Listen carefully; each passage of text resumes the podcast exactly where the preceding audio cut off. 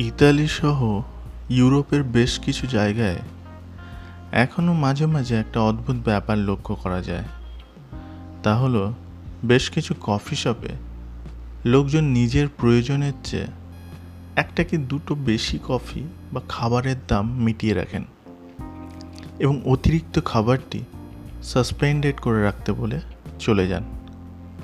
অর্থাৎ আপনি একটা কফি কিনতে গিয়ে একটার জায়গায় দুটো কফির দাম দিলেন এবং দ্বিতীয় কফিটি সাসপেন্ডেড করে রাখতে বলে দিলেন।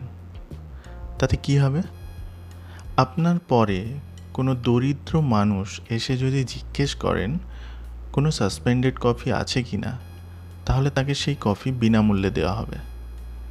শুধু কফি নয়, অনেকে গোটা মিলও সাসপেন্ডেড করে রাখেন। এই কালচারটা ইতালির নেপলসে প্রথম শুরু হয়ে ধীরে ধীরে গোটা ইউরোপে ছড়িয়ে পড়ে।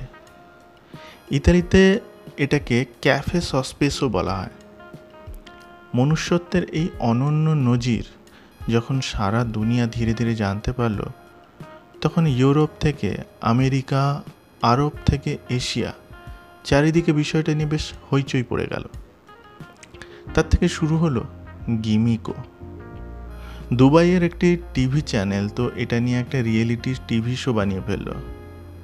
এবং যার ঝড় এসে পৌঁছলো ভারতেও। হ্যাঁ যারা এতদিন ভাবতেন সাসপেন্ডেড কফির কনসেপ্টটা ভারতে কেন অ্যাপ্লাই করা হয় না, তাদের উদ্দেশ্যে বলি ট্রেন্ডিং টপিক হিসেবে বছর কয়েক আগে এটা ভারতেও শুরু হয়েছিল। কিন্তু সেখানেও ঢুকে পড়ল করাপশন আসলে করাপশন ব্যাপারটা আমাদের জল হাওয়ায় মিশে আছে।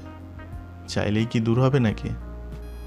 এরপর হলো কি, মানুষজন ভালোবেসে কফি শপে সাসপেন্ডেড কফি দিয়ে গেলেও ক্যাফের মালিকেরা বা কর্মচারীরা তা বেমালুম চেপে গেলেন।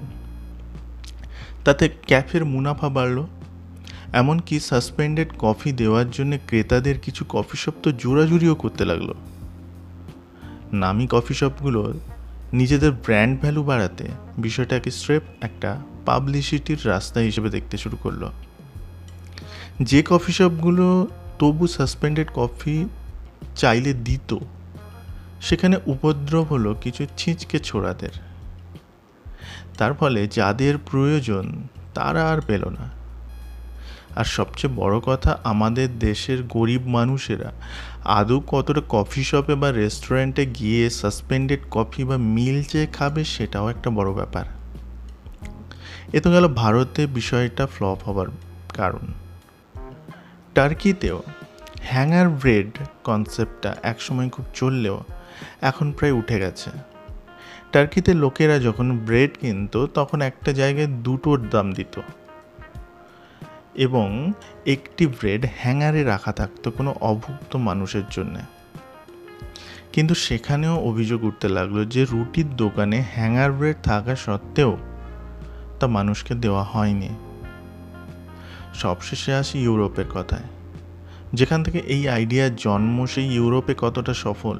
ক্যাফে সসপেশো সত্যি কথা বলতে কি, ইউরোপেও এখন বিষয়টা হারিয়ে যেতে বসেছে। শুধুমাত্র ক্রিসমাসের সময় কিছু জায়গায় পাওয়া গেলেও সারা বছর কিন্তু সেইভাবে আর পাওয়া যায় না।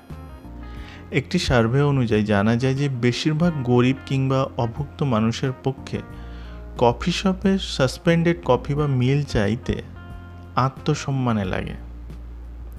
তাই ধীরে ধীরে এই কালচার ইউরোপেও কমতে শুরু করেছিল, এখন প্রায় হারিয়ে গেছে। আমরা মাঝে মধ্যেই অনেক পদক্ষেপ প্রাথমিক স্তরে খুব মনোগ্রাহী হয় বলে ঝাঁপিয়ে পড়ি বটে। তবে তার দীর্ঘমেয়াদী ভবিষ্যৎ কি হবে, তা ময়দানে নামলেই বোঝা যায়। তবে যুগ যুগ ধরে মানুষ নিজের হিংস্র রূপের পাশাপাশি এইভাবে বহু মানবিক রূপও দেখিয়েছে, যা আজও পৃথিবীকে শ্যামল সতেজ করে রেখেছে। ধন্যবাদ।